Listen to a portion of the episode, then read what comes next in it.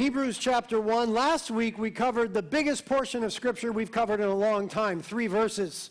Verses 4, 5, and 6 we covered last week is an amazing work of the Spirit of God. And uh, previous to that, we spent about three months just studying the first three verses.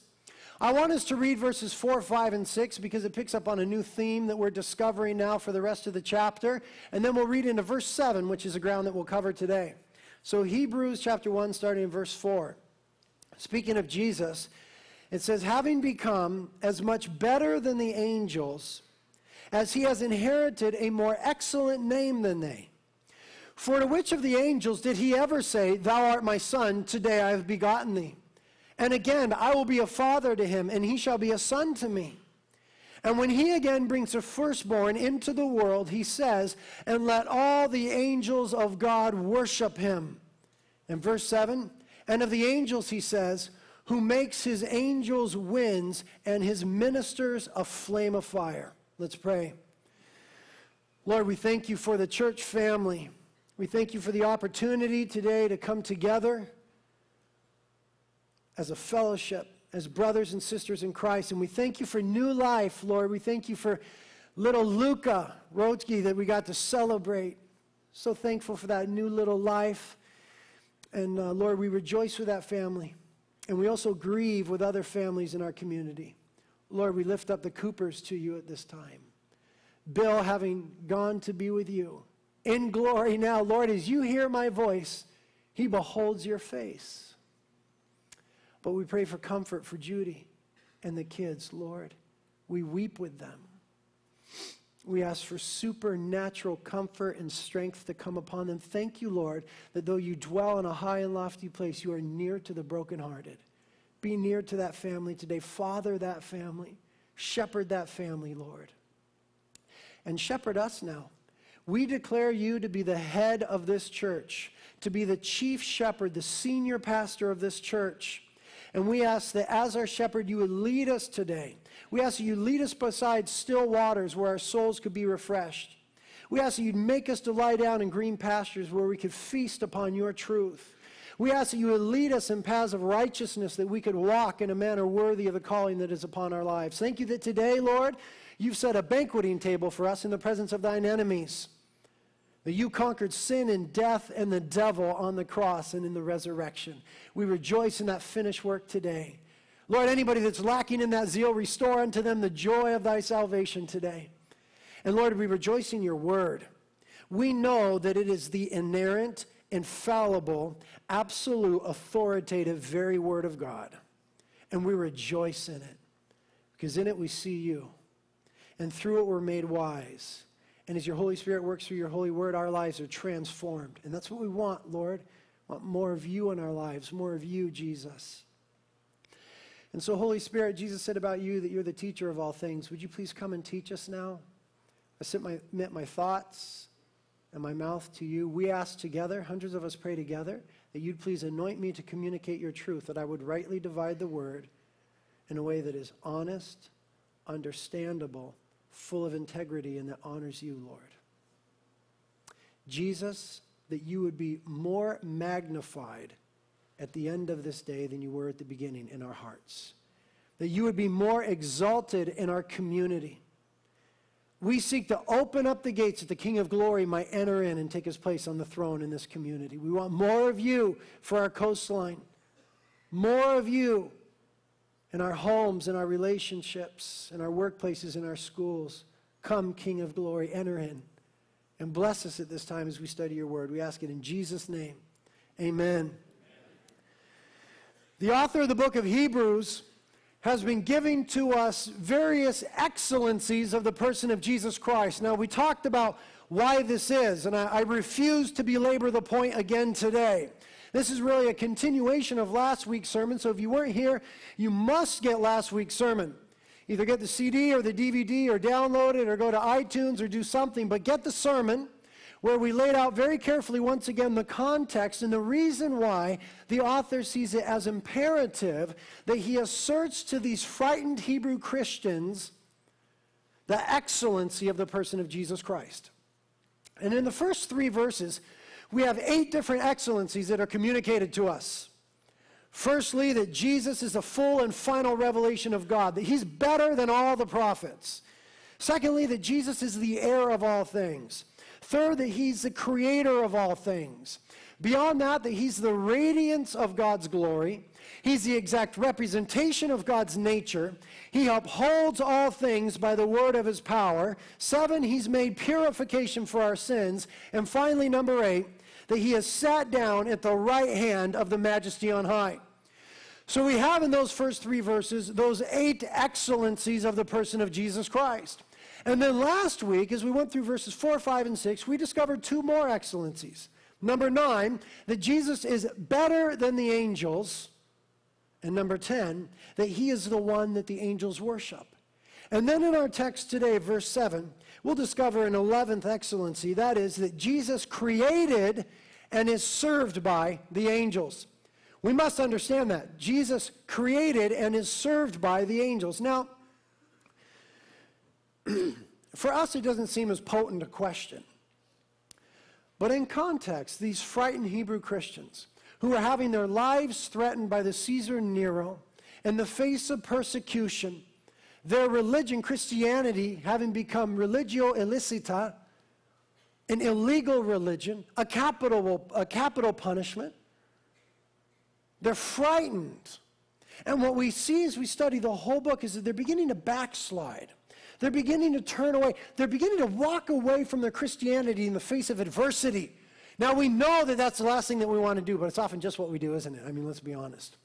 We often begin to walk away from the center of our faith and the faith of adversity when what we need to do is cling to the person of Jesus Christ. And so the author here is wanting to get them clinging. He's wanting to get them once again clinging to the person of Jesus Christ, so he exalts the person of Jesus Christ in their hearts and their minds through the communication of the epistle to the Hebrews.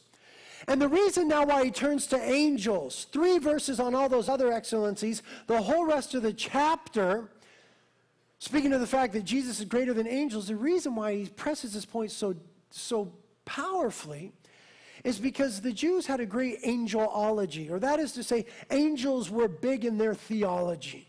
And so subsequently, angels were big in their psyche. And one of the things that we didn't highlight last week that came out from a young lady in one of our home groups, and I thought it was brilliant, was this that for Israel, angels had often acted as deliverers. Throughout Israel's days, angels had often acted as deliverers. Think, if you will, of Genesis chapter 19. God was going to judge Sodom and Gomorrah. And of course, Abraham and Lot and their families were there. And so it was angels that came in to retrieve Abraham and Lot and their family members and to get them out of Sodom and Gomorrah that the wrath of God might come. So angels are acting in a delivering sort of manner. Think, if you will, of Daniel, Daniel who looms so large in the Hebrew psyche. Daniel in Daniel chapter 6, he was thrown into the lion's den for praying to the God of Israel when Nebuchadnezzar had decreed that nobody could pray to, be prayed to except for him. Daniel said, Well, I'm not praying to you, man. I'm praying to the God of Israel. And he got thrown in the lion's den, and the expectation was that he would be devoured by the lion, and so he should have been. But who stopped the mouth of the lion? It was an angel. An angel came and stopped the mouth of the lion. Therefore, again, in Jewish history, we see an angel operating as a deliverer. Think, if you will, of 2 Kings chapter 19. Israel, in the face of tremendous adversity, an Assyrian army numbering 186,000 soldiers camped out against Israel. And an angel of the Lord comes in the night and wipes out 186,000 Assyrian soldiers in one evening. And so there was this history that Israel was aware of that in times of adversity, it was sometimes an angel that practiced deliverance for them. Now, when they got involved in Christianity, they fully expected that Jesus was the once and for all deliverer. Amen?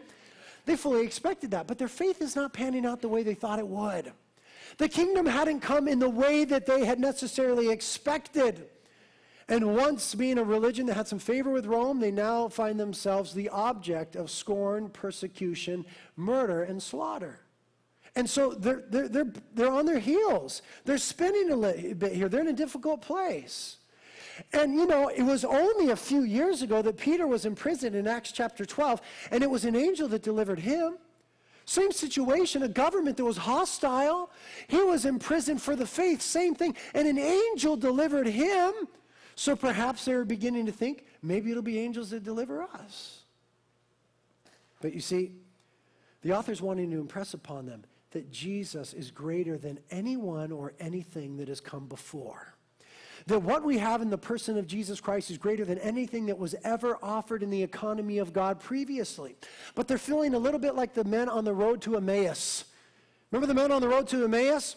These were some unnamed disciples of Jesus Christ, and they've been following Jesus Christ. But after the crucifixion, after the actions of Rome, this same government, they became disillusioned. They became frightened. Things weren't panning out the way they thought they would. And so they began to bail out in the face of that adversity. They hadn't seen the resurrection yet, but it's Sunday morning. They're leaving Jerusalem and they're going to Emmaus. And they said, This one, Jesus, we thought he would be the one to redeem Israel. They thought that their hopes were dashed. But what did the Lord do? The Lord came and met them in that place. The Lord met them there and he revealed himself as the one who is victorious over sin, death, and the devil, and Rome and the world. And so the author of Hebrews wants them to have sort of an Emmaus Road experience here. They're spinning, they're backpedaling, they're on their heels, but he wants to highlight for them once again the person of Jesus. And don't forget this the whole goal of the book of Hebrews is to show that Jesus is better than. Better than what? Period. Jesus is better than. That you fill it in, whatever it is, brother. Jesus is better than. That is the whole goal of the book of Hebrews. And to show then that the new covenant that we have in Jesus Christ is better than the old covenant that came before. And so, what he wants to do in showing Jesus as superior to the angels is show the superiority of the covenant that Jesus is a mediator of. Remember 1 Timothy? There's one mediator between God and man, the man Christ Jesus. Jesus is a mediator of the new covenant. But we learned last week in Galatians chapter 3 the angels were viewed as being mediators of the old covenant with Moses at Mount Sinai. So if he could show Jesus the mediator of the new covenant, to be superior to the mediators of the old covenant, then they would know once and for all that the new covenant that they have in Christ Jesus is superior to the old form of Judaism. And so there's no reason to look back, no reason to go back, no reason to slide back, but hold firm, stand firm, keep the faith, fight the fight, finish the course. And what he does in trying to convince them is he argues with them from Scripture. They didn't have the New Testament at the time yet. It wasn't all written down, codified, and canonized. And so Scripture for them was predominantly the Old Testament still. And so he's going to argue, listen very carefully. He's going to argue for the identity of Jesus Christ from Scripture now. We are entering a period during the year when people are interested in Jesus. Easter. People are interested in Jesus. That is evidenced by the fact that you will see in the next couple weeks on the magazine stands all sorts of cover shots of Jesus. I don't know where they got the photos, but they have them all sorts of cover shots of Jesus. Newsweek will do a Jesus thing. U.S. News and Report will do a Jesus thing. Oh, they do every single year. PBS will have some Jesus special. The History Channel will have some Jesus special on the historical Jesus. Now, all of these entities are strictly money making ventures. Period. They would not be talking about Jesus in the weeks to come if it didn't make them money. It wouldn't make them money if people were not interested in the person of Jesus. Okay, they are. Now, Newsweek has not been authorized to talk about Jesus, nor has PBS, nor has a History Channel. There's only one entity on the face of the earth that is authorized to represent Jesus Christ, and it's you and I the church universal, the church of Jesus Christ worldwide. We are the only ones who are the authorized representatives. We are the ones who have been commissioned, given authority to act on behalf of another. We are his ministers of reconciliation. We are the ambassadors of Christ. Therefore, we must be more communicative than Newsweek. We must be more communicative than the networks. We must be the voice that defines to the generation who Jesus Christ is. Because there's a lot of different Jesuses out there, my brothers and sisters, whom I love. There are a lot of different Jesuses out there. Now, the message of Jesus never changes. But the language, the tone, and the tenor, the methodology by which we communicate does change time to time, culture and cultural. We contextualize the message. Paul was a pioneer of this. Paul said, I'm willing to become all things to all men that I might, by, by, I might win some of them by all means. I'm willing to become all things to all men. He wanted to do whatever was necessary to communicate the gospel to people. He would contextualize his message. He would speak in language that resonated with them. You understand this? The message never changes. It's the gospel. The message never changes. It includes sin and judgment and the incarnation and the crucifixion of Jesus Christ and his resurrection from the dead and his ascension to glory and his coming again. The gospel message doesn't change. But we need to be wise in the way that we communicate it. But there's one methodology that should never change in light of popular methods, and that's this. The same methodology being employed by the writer of Hebrews. We should use Scripture to communicate who Christ is. There's all sorts of neat little ditties that the Christian community has come up with. There's all sorts of cute little illustrations that the Christian community has come up with, and all these little analogies and stuff, and those are just that. They're cute. But only this has power from on high. This is the inerrant, authoritative Word of God. Only this has power from on high. And so, if we want to communicate powerfully the truth of Jesus Christ, we need to communicate Scripture. Now, it doesn't matter if you ever know chapter or verse. It does not matter. Those were added by people later on. They're great. They help us navigate. I don't care if you never know a number, but you must know the words after the number. You must know the words after the number. We must drench ourselves in the Word of God that we can communicate the truth of Christ. We must drench ourselves in the Word of God that we can communicate the truth of Christ. The Word of Christ has got to be dwelling richly in us, as the book of Colossians says. We can communicate it in language that connects, in language that resonates, in language that is understandable. We don't have to say these and nows, and in fact, probably shouldn't. We could communicate in a way that connects, but there's power in this. This is the Word of God. There's power in this. And, and as we endeavor to communicate to a generation who is lost and broken and hurting and going to hell, we had better be able to handle accurately the word of truth. Now, he's dealing with some people who are scared and broken. Numbers of them have been murdered. Peter and Paul will lose their lives in this Neronic persecution, this persecution under the hand of Nero. He's dealing with some very frightened individuals up against tremendous adversity. And so what does he do? He goes to the scriptures. He takes them to the scriptures to communicate who Jesus is. And so he starts quoting the Old Testament starting in verse 5. And in verse 5, he quotes Psalm 2. We talked about that last week, and it was, home group, it was homework for you to read that. He quotes 2 Samuel chapter 7 verse 14. And he shows us how both of those passages are talking about Jesus. They had an immediate context and immediate fulfillment, but ultimately they were talking about Jesus. And both of those talk about the kingship of Jesus Christ, his sovereignty over the nations, and his perpetual ruling on the Davidic throne. And then in verse 6, he quotes Psalm 97, which talks about the power and dominion of God.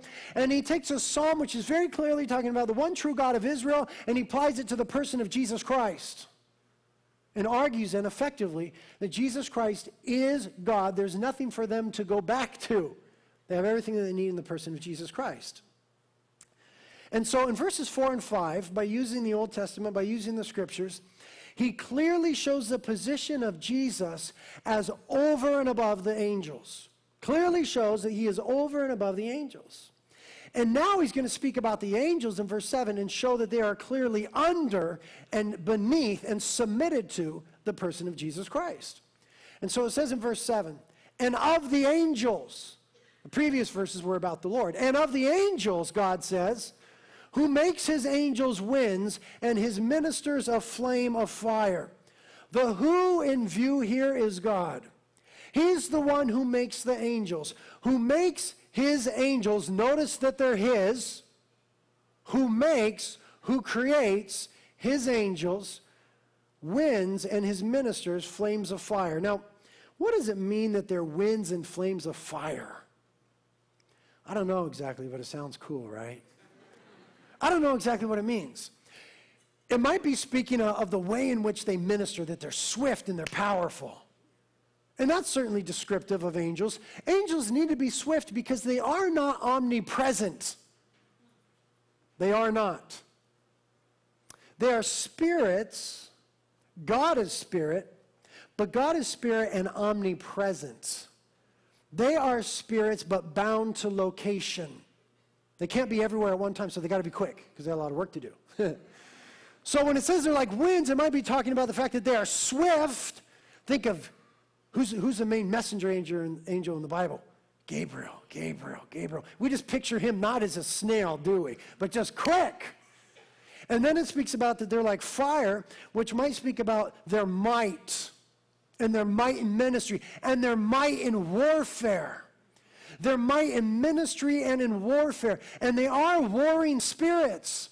And when we think of the primary, the primary warring angel on behalf of God, who do we think of? Michael the archangel.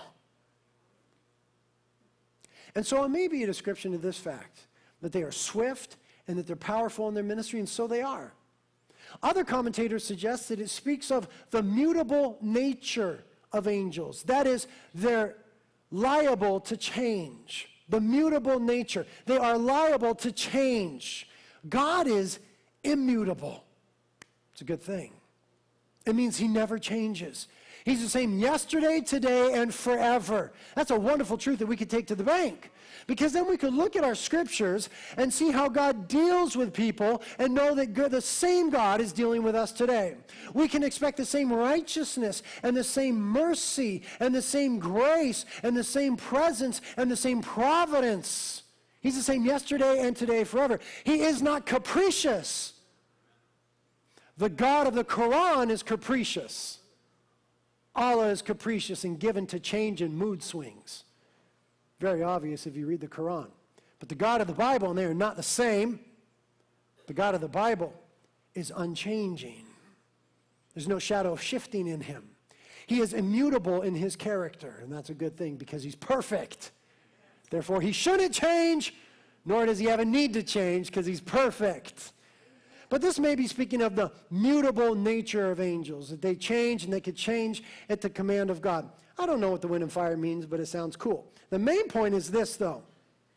The primary assertion here is that angels were all created by Jesus. Now let's get something straight. We all know this, hopefully, but our neighbors don't know this. Our coworkers don't know this. Our schoolmates don't necessarily know this. Our family members don't necessarily know this. Know what? This that Jesus is the uncreated one. Jesus is the uncaused cause. Jesus is pre existent. He has always been. Why? Well, because of what it means to be God. What does it mean to be God? It means to be Father, Son, and Holy Spirit. That's what God is. One what, three who's. What does it mean to be God? Father, Son, and Holy Spirit. One what, three who's. One essence, three persons, the Trinity, a triunity. And so Jesus, as a member of the Trinity, has always been, because God has always been, foundational to our understanding about God. He is the uncaused cause. And you do not have God without the Son. Father, Son, and Holy Spirit is God. So Jesus has always been. He is the uncreated one. He is pre existent, but not everybody believes that. The Mormons and the Jehovah's Witnesses certainly don't believe that, and there are many of them in our community. Many of them in our community. They visit our church from time to time. They will come to your house eventually. Now, here's the problem. They tout themselves in the popular media and in literature that they provide as mainline Christians. And they will say to you, and they will say to I, and they will say to our friends, I believe in Jesus as the Savior of the world. You believe in Jesus as the Savior of the world. We believe in the same Jesus. No, we do not. We must define our terms. I'm desperately seeking to equip you guys to communicate who Jesus is in this generation. We must define our terms. When they say Jesus and we say Jesus, we're not talking about the same thing because they're talking about one who was created. We are talking about the uncreated one, God Himself. And there's a big difference between those things. Scripture teaches that Jesus is pre existent, He has always been, and that He Himself is the creator of all things. I want us to go to 1 Corinthians, not 1 Corinthians, Colossians chapter 1. Colossians chapter 1.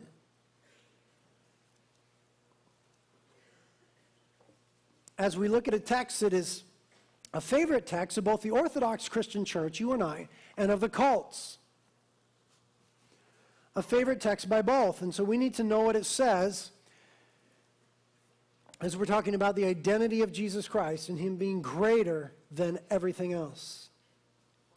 Colossians chapter 1, we'll look at verse 15. Colossians chapter 1, verse 15. Speaking of Jesus, it says, And He is the image of the invisible God and the firstborn of all creation. The image of the invisible God. That word in Greek is eikon. Sounds like icon, doesn't it?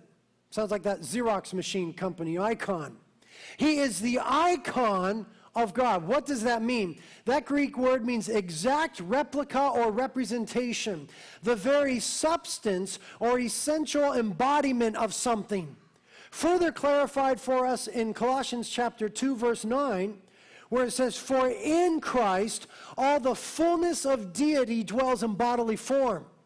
All the fullness of deity dwells in bodily form. What we have in the incarnation in Jesus Christ is fully God and fully man. We do not have part God and part man. We have Jesus as being fully God and fully man.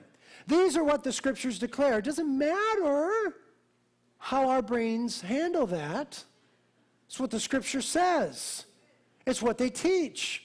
That Jesus Christ is fully God, and yet he is fully man. And the two are not, uh, they don't coalesce, they don't commingle, they're not convoluted in some way. He is the God man. And all the fullness of deity dwells in him in bodily form. This is very important because a lot of people would like to have a Jesus who is just in bodily form. That's what the Jesus seminar sought to do some years ago was they wanted to strip away from him his deity and his authority and his power and his preeminence and his preexistence and his ascension. And they wanted to deal with a Jesus who was strictly a Galilean peasant who said some nice things and did some wonderful acts but got in trouble with the Roman government. It's not the Jesus of the Bible. That's not the Jesus of the Bible. In him, all the fullness of deity dwells in bodily form. He's fully God and fully man. Now, it says that he is the firstborn of all creation. We talked about that word firstborn last week. I want to belabor it a little bit this week because it's in a different book, so I'm going to teach it again. Firstborn of all creation. Now, now, the cults love this because if you would just give it a cursory reading, if you wouldn't dig into it, it sounds like firstborn of all creation. Okay, he was the first one who was created. That's what it sounds like. He is the first one who was created. And that is exactly what some of the cults teach. Jesus is very important, they'd say. We don't have a low view of Jesus. He's very important. First one created, and then he helped to create other things. That's not what's being said here. That's a misunderstanding of the term firstborn. I taught you the Greek word last week. Does anybody remember it? Pretty close. Prototokos. It's hard for the English tongue to say, but you were good, Cynthia. Good job. Prototokos. Okay, prototokos. You don't ever have to say it. I'm kind of turned on by things like that. Prototokos, firstborn. Here's the deal it has nothing to do with time, it has nothing to do with chronology or birth placement. It is not a description it is a position. When someone is called the firstborn, it's not a description of the chronological time in which they were born in relation to others. It is a position. It means the chief one. The concept originally came to be uh, associated with children who were the firstborn because they were generally the heir to all that the father had. But we see that God even turns that on its head all the time throughout the Old Testament. But the term only became associated one with one who was chronologically born first. But that's not what it means. It's not a description, it's a position. And we saw this last week when we saw it applied to King David. In Psalm 89, verse 27, God says of King David, I shall make him my firstborn. What? David's not the first person ever made. That was Adam. And he's not even the first among his brothers. He was the youngest among his brothers. What is God is so confused? What is he talking about? No, we're confused. We don't understand what firstborn means. It's a position, not a description. I will make him my firstborn, the highest of all the kings on the earth. There's a description. The highest of all the kings on earth. Firstborn is not a time word, it's a right to rule word. It speaks of authority, honor, position, and right. Now, here's why I chose to speak about that again, because it's very important as we look into verse 16. Don't look yet. You have on your lap a New American Standard or an NIV or a King James Version or a New King James Version or a New Living Translation or a Revised Standard or a New English or something like that. And those are all good and great. I have no problem with any of those. But there's another so called translation floating around that's bad. It's called the New World Translation. It's a translation that's used by the Jehovah's Witnesses. It's been condemned by every Greek grammarian and scholar who's ever handled it. They have outright condemned it as a bad, fallacious, broken, incorrect, contrived manipulation and distortion of the original text. Now, in verse 16, your Bible says something very clear. In the New World Translation, it's been changed. In our Bible, it says this For by him, that is Jesus, all things were created, both in the heavens and on the earth, visible and invisible, whether thrones or dominions or authorities, all things have been created by him and for him. It's very clear. Everything was created by Jesus Christ whether visible, you and I, or invisible, the spiritual world, angels, so on and so forth, all things are created by Him and they exist for Him. He's the originator and the consummator. Everything has its origin and its finishing in the person of Jesus Christ. But in this passage, this verse and the verses that follow, the Jehovah's Witnesses add the word other four times. Whoa, whoa, whoa, whoa, what? They add, they add. They add the word other to the Bible. Why? Well, because this is very much clear that Jesus is the creator of all things.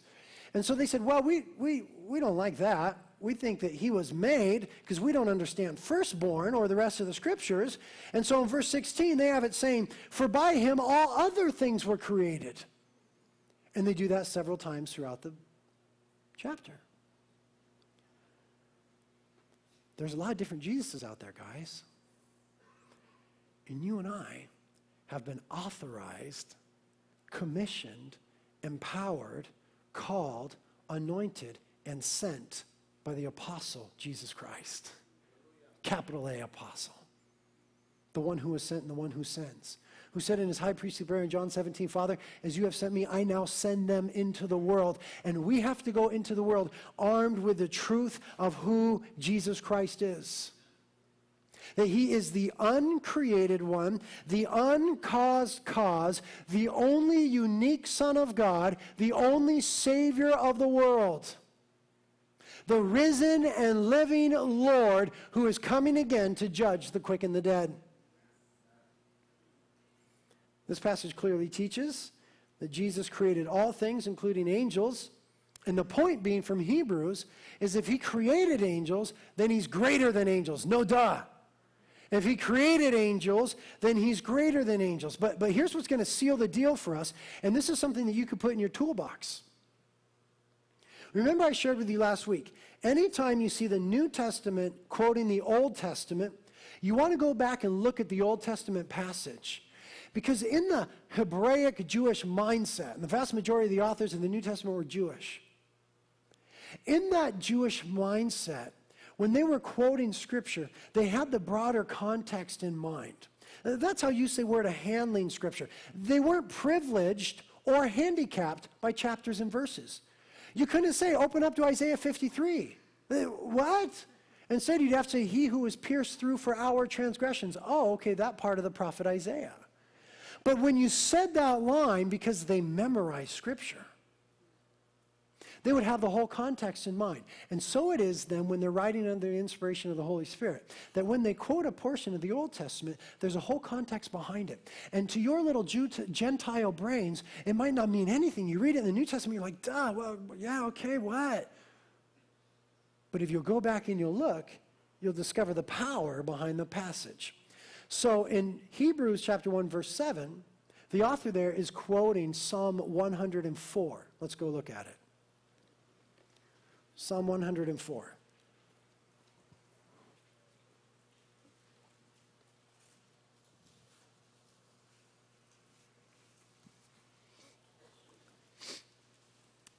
Now, Psalm 104 is talking about God's sovereignty and care over creation.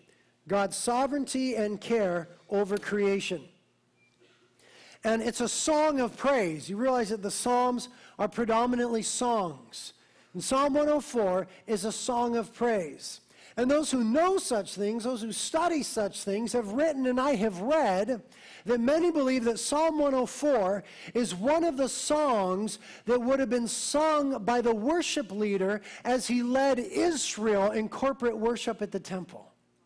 Just like we have our songs and we put them up on PowerPoint, and like Chris Lazo is leading us today, you know what I mean? And sometimes Dominic leads and sometimes Zoe. Just like we have worship leaders, Israel had worship leaders.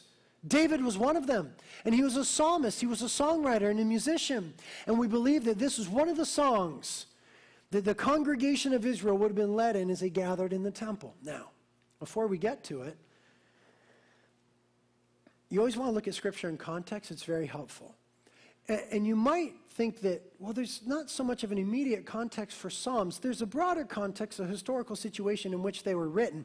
And it's wonderful to discover that. Like you might read some Psalm, and then later on you find out that David wrote that when he was hiding in a cave from Saul, fearing for his life. And it just brings a Psalm to life. It's like a whole new worship experience when you see that. But also, there's a context in which they're placed. Because Hebrews who understood their worship life, their religious structure, and their history put them in a certain order in ancient times.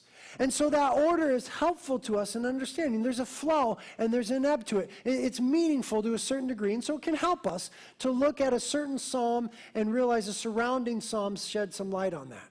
And such is the case here.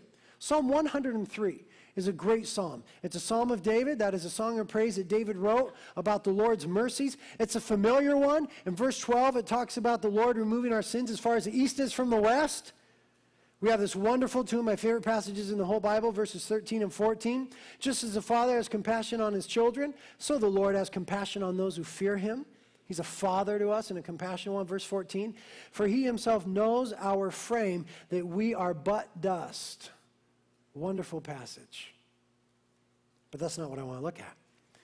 Look in verse 19 now, keeping in mind that we've been talking about angels and Jesus' sovereignty over them. Verse 19 The Lord has established his throne in the heavens, and his sovereignty rules over all.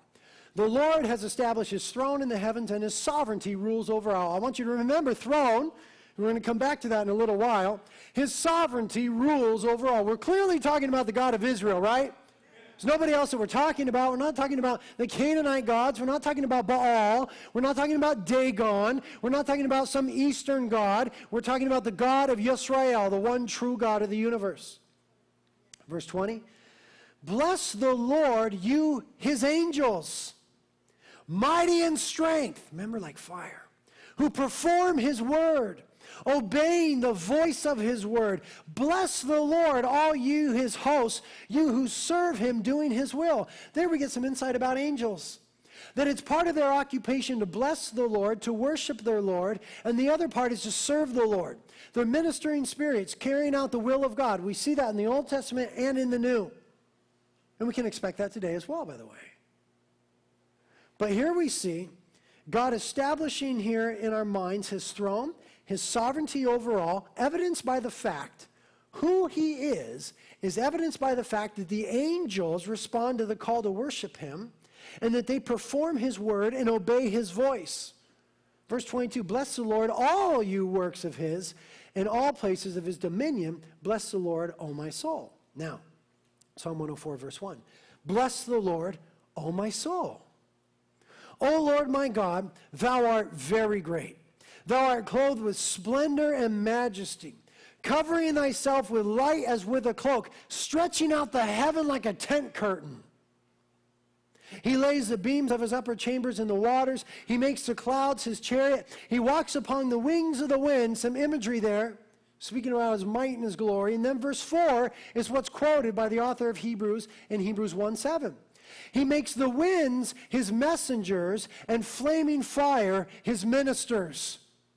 The wording's a little bit different in the New Testament. We've got some language variation. We're going from Hebrew to Greek and then to New Testament Greek. Don't worry about it. This is a passage that is being quoted.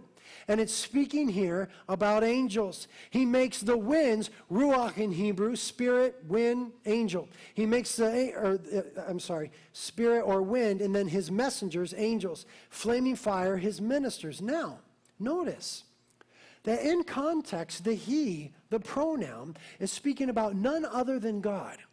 There is nobody on the face of the earth that will disagree with you on that. You open up this Bible to anybody, and they will at least acquiesce. They will at least say, Yes, this is talking about whoever the God of the Bible is. There's no question, no ambiguity to the pronoun he. This is talking about whoever the God of the Bible is, and this God of the Bible claims to be the one whose throne is established in the heavens and who is sovereign over all. And then what the author of Hebrews does is he takes the fact that he makes the angels the God of Israel and he applies it to Jesus. There's no more sure way that he could demonstrate the deity of Jesus Christ. There's no more sure way that he could show who Jesus Christ is than to apply this psalm and all the fullness of his context to the person of Jesus Christ. And there is no cult member that can argue against this fact. When they come to your home, sit them down. Open up Hebrews 1 7. Take them to Psalm 104. Walk them through it from Psalm 103 and say, Who are we talking about here? And it's very clear that we're talking about the one true God of the universe, the God of Israel, Yahweh, and that Jesus is God. There's absolutely no question about it. Well, actually, there is. There's a lot. You'll hear it in Starbucks. The Bible doesn't say Jesus is God. You'll hear it among your classmates. Jesus never claimed to be God. That was all made up later on. Jesus isn't God. Really, who was he? He's a great prophet. Oh, what else? Teacher. Oh, he's a great teacher. Yeah, taught this coolest stuff. What else? He was a great moralist. He was a great moralist. Wait a minute. Notice that it says in verse 1 here Bless the Lord, O my soul. O Lord, my God. O Lord my God. Who said that in the New Testament? Thomas. My Lord and my God. Thomas was the one who doubted. Thomas was the one who wasn't sure. Thomas was the one who thought, well, maybe he was a good teacher. Maybe he was a great moralist. Maybe he was a prophet to a certain degree. Thomas was one who doubted. Jesus showed up in the midst of his doubt and said, Thomas, you want, you, you want to touch my wounds? You care to touch my wounds? Because I've got them here, Thomas. Thomas didn't even have to touch them. He said, My Lord and my God. I want you to notice what Jesus didn't do. Jesus did not correct him when that statement was made. Jesus had no problem correcting people who were in error. Have you ever read some of the things he said to the Pharisees? Did you ever read about when he made a whip and went up on the Temple Mount? I imagine when God makes a whip, he intends to use it. He had no problem correcting with a very forthright manner those who were in error. But when Thomas said, My Lord and my God, it was a declaration of worship, and Jesus received it.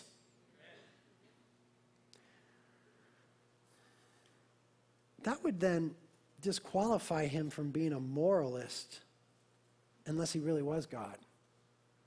That would disqualify him from being a great teacher because if he wasn't God, he would have said, Wait a minute, you're, you're incorrect. Let me instruct you. That would disqualify him from being a prophet if he wasn't really God and he received worship because the prophets were supposed to testify about God. You see, the only logical option to the historical record is that he is God. And when Thomas offered him worship, he received it. He did not correct him, nor did he refuse his worship. Nor did he refuse the worship of the outcast that worshiped him in John chapter 9, verse 38.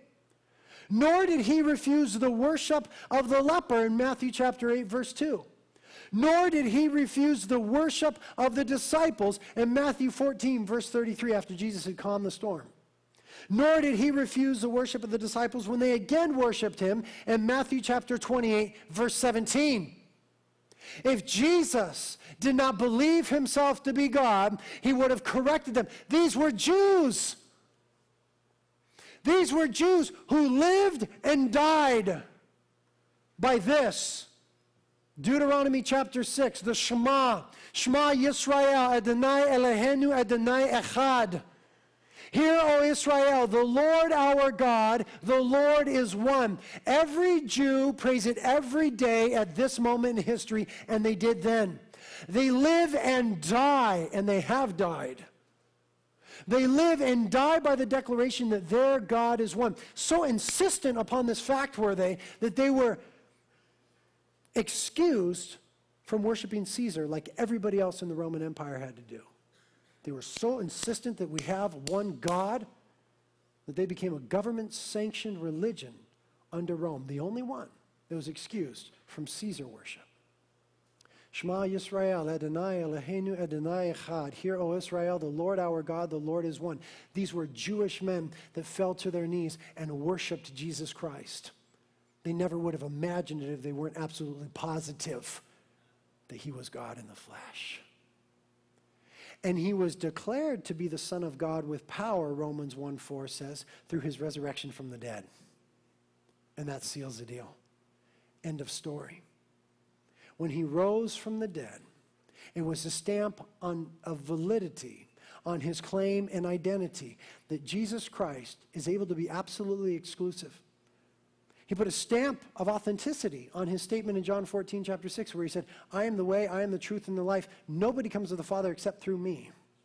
And to John 10 31, where he said, I and the Father are one.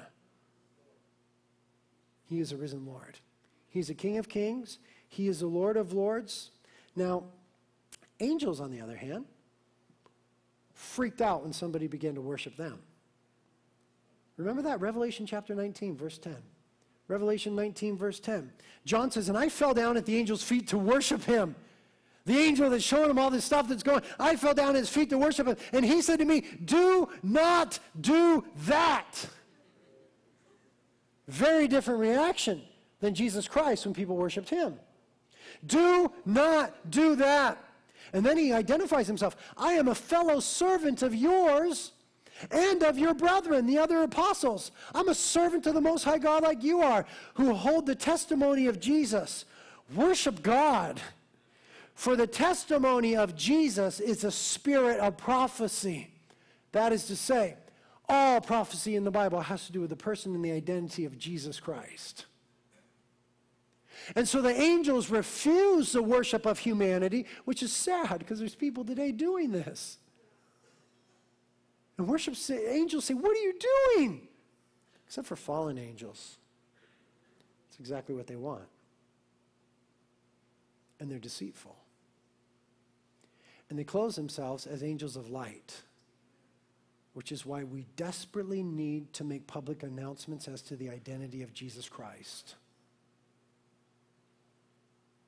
Unless there be any confusion as to whom the angels worship, can we please read together just because it's fun? Revelation chapter 5, and then we'll worship. Let's just end here. Revelation chapter 5.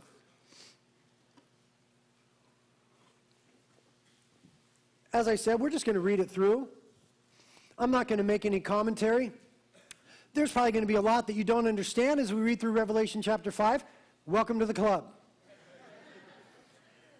Revelation chapter 5. John writes and says in verse 1 And I saw in the right hand of him who sat on the throne, I told you the throne would be back, a book.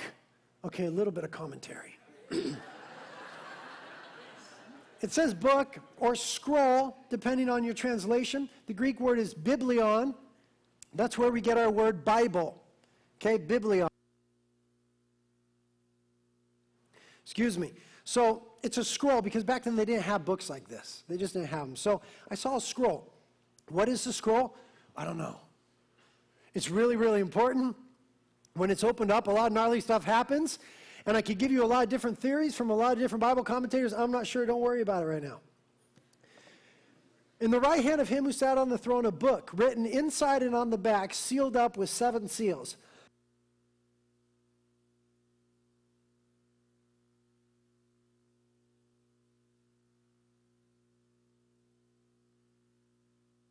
Got a scroll stuck in my throat. and I saw a strong angel proclaiming with a. oh, wow. I can't read it.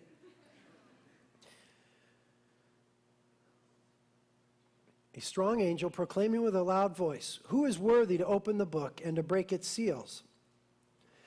And no one in heaven or on earth or under the earth was able to open the book or to look into it. And I began to weep greatly. Because no one was found worthy to open the book or to look into it. And one of the elders said to me, Stop weeping. Behold, the lion, the lion that is from the tribe of Judah, the root of David, has overcome so as to open the book and its seven seals. And I saw between the throne with four living creatures angely type things. And the elders, I saw between there a lamb standing as if slain. He's not slain, notice, he's alive. He's a lamb and he's a lion. Who can that be? Uh, can you never say, Jesus? When I say, who can that be? Jesus! Yes, it's Jesus, the lion and the lamb. Jesus. Notice what it says about him. Having seven horns, horns speak of strength, authority, it's speaking of his omnipotence, and seven eyes, speaking of his omniscience, which are the seven spirits of God sent out into all the earth, speaking of his omnipresence. So we have Jesus, the lion and the lamb, presented here as omnipotent, all powerful, presented as omniscient and all knowing, and presented as omnipotent, all powerful or omnipresent rather, everywhere at one time. Jesus, all powerful, all knowing, everywhere at the same time. Verse 7 And he came. And he took it out of the right hand of him who sat on the throne. And when he had taken the book, the four living creatures and the 24 elders fell down before the Lamb, who is being worshiped in heaven. Jesus. Having each, good job, having each one harp they have a harp. Isn't that cool? Just what you thought. And golden bowls full of incense, which are the prayers of the saints. And now look. And they sing a new song, saying, Worthy art thou to take the book and to break its seals, for thou wast slain, and didst purchase for God with thy blood men from every tribe and tongue and people and nation. And thou hast made us to be a kingdom and priests to our God, and we will reign upon the earth. And I looked and I heard the voice of many angels around the throne, and the living creatures, and the elders, and the number of them was myriads of myriads and thousands of thousands, saying with a loud voice, Worthy is the Lamb that was slain to receive power and riches and wisdom and might and honor and glory and blessing. And every created thing, every created thing which is in heaven and on the earth and under the earth and on the sea and all the things in them. I heard them saying, To him who sits on the throne and unto the Lamb be blessings and honor and glory and dominion forever and ever. And the four living creatures kept saying, Amen. And the elders fell down and worshiped. That's Jesus. That's Jesus. So Easter's coming. We need to know who we're talking about. And when somebody's in error, we need to correct them with gentleness and with reverence. Be ready to make a defense for the reason for your joy. Amen? Lord, thank you for these beautiful truths. Thank you for this glorious gospel, the greatest truth in all the world. Thank you for it. And Jesus, thank you that in you we have the right God. You are the one. You are the one that all of humanity has waited for and has been longing for. You are the uncreated one. You are the one that spoke everything else into existence, and it all exists for you. And the angels and the creatures and the elders, they fall down and they worship you, the Lamb who was slain. And we want our church to represent that truth. Jesus, you are great and awesome. Yes, you came and you were born a virgin. And you lived in a place called Nazareth. And men spit upon you and they ripped your beard from your face and you were crucified, but you rose from the dead. And that death you died to pay our price. And that resurrection you experienced that we might have newness of life in you. And you are the only Savior of the world. And we ask that you would loosen us to worship you, God and that you would send us to proclaim you, Christ.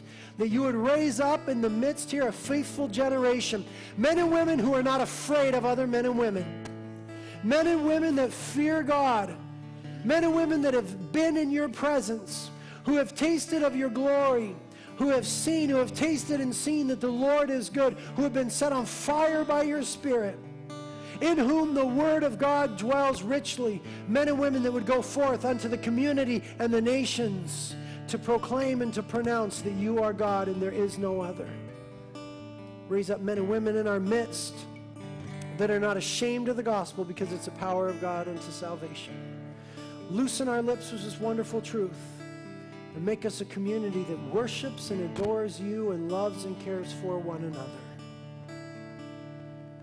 We praise your name, Lord. Prayer team will be up here. Come and get on your face before the Lord. Communion is here to celebrate what he did on the cross.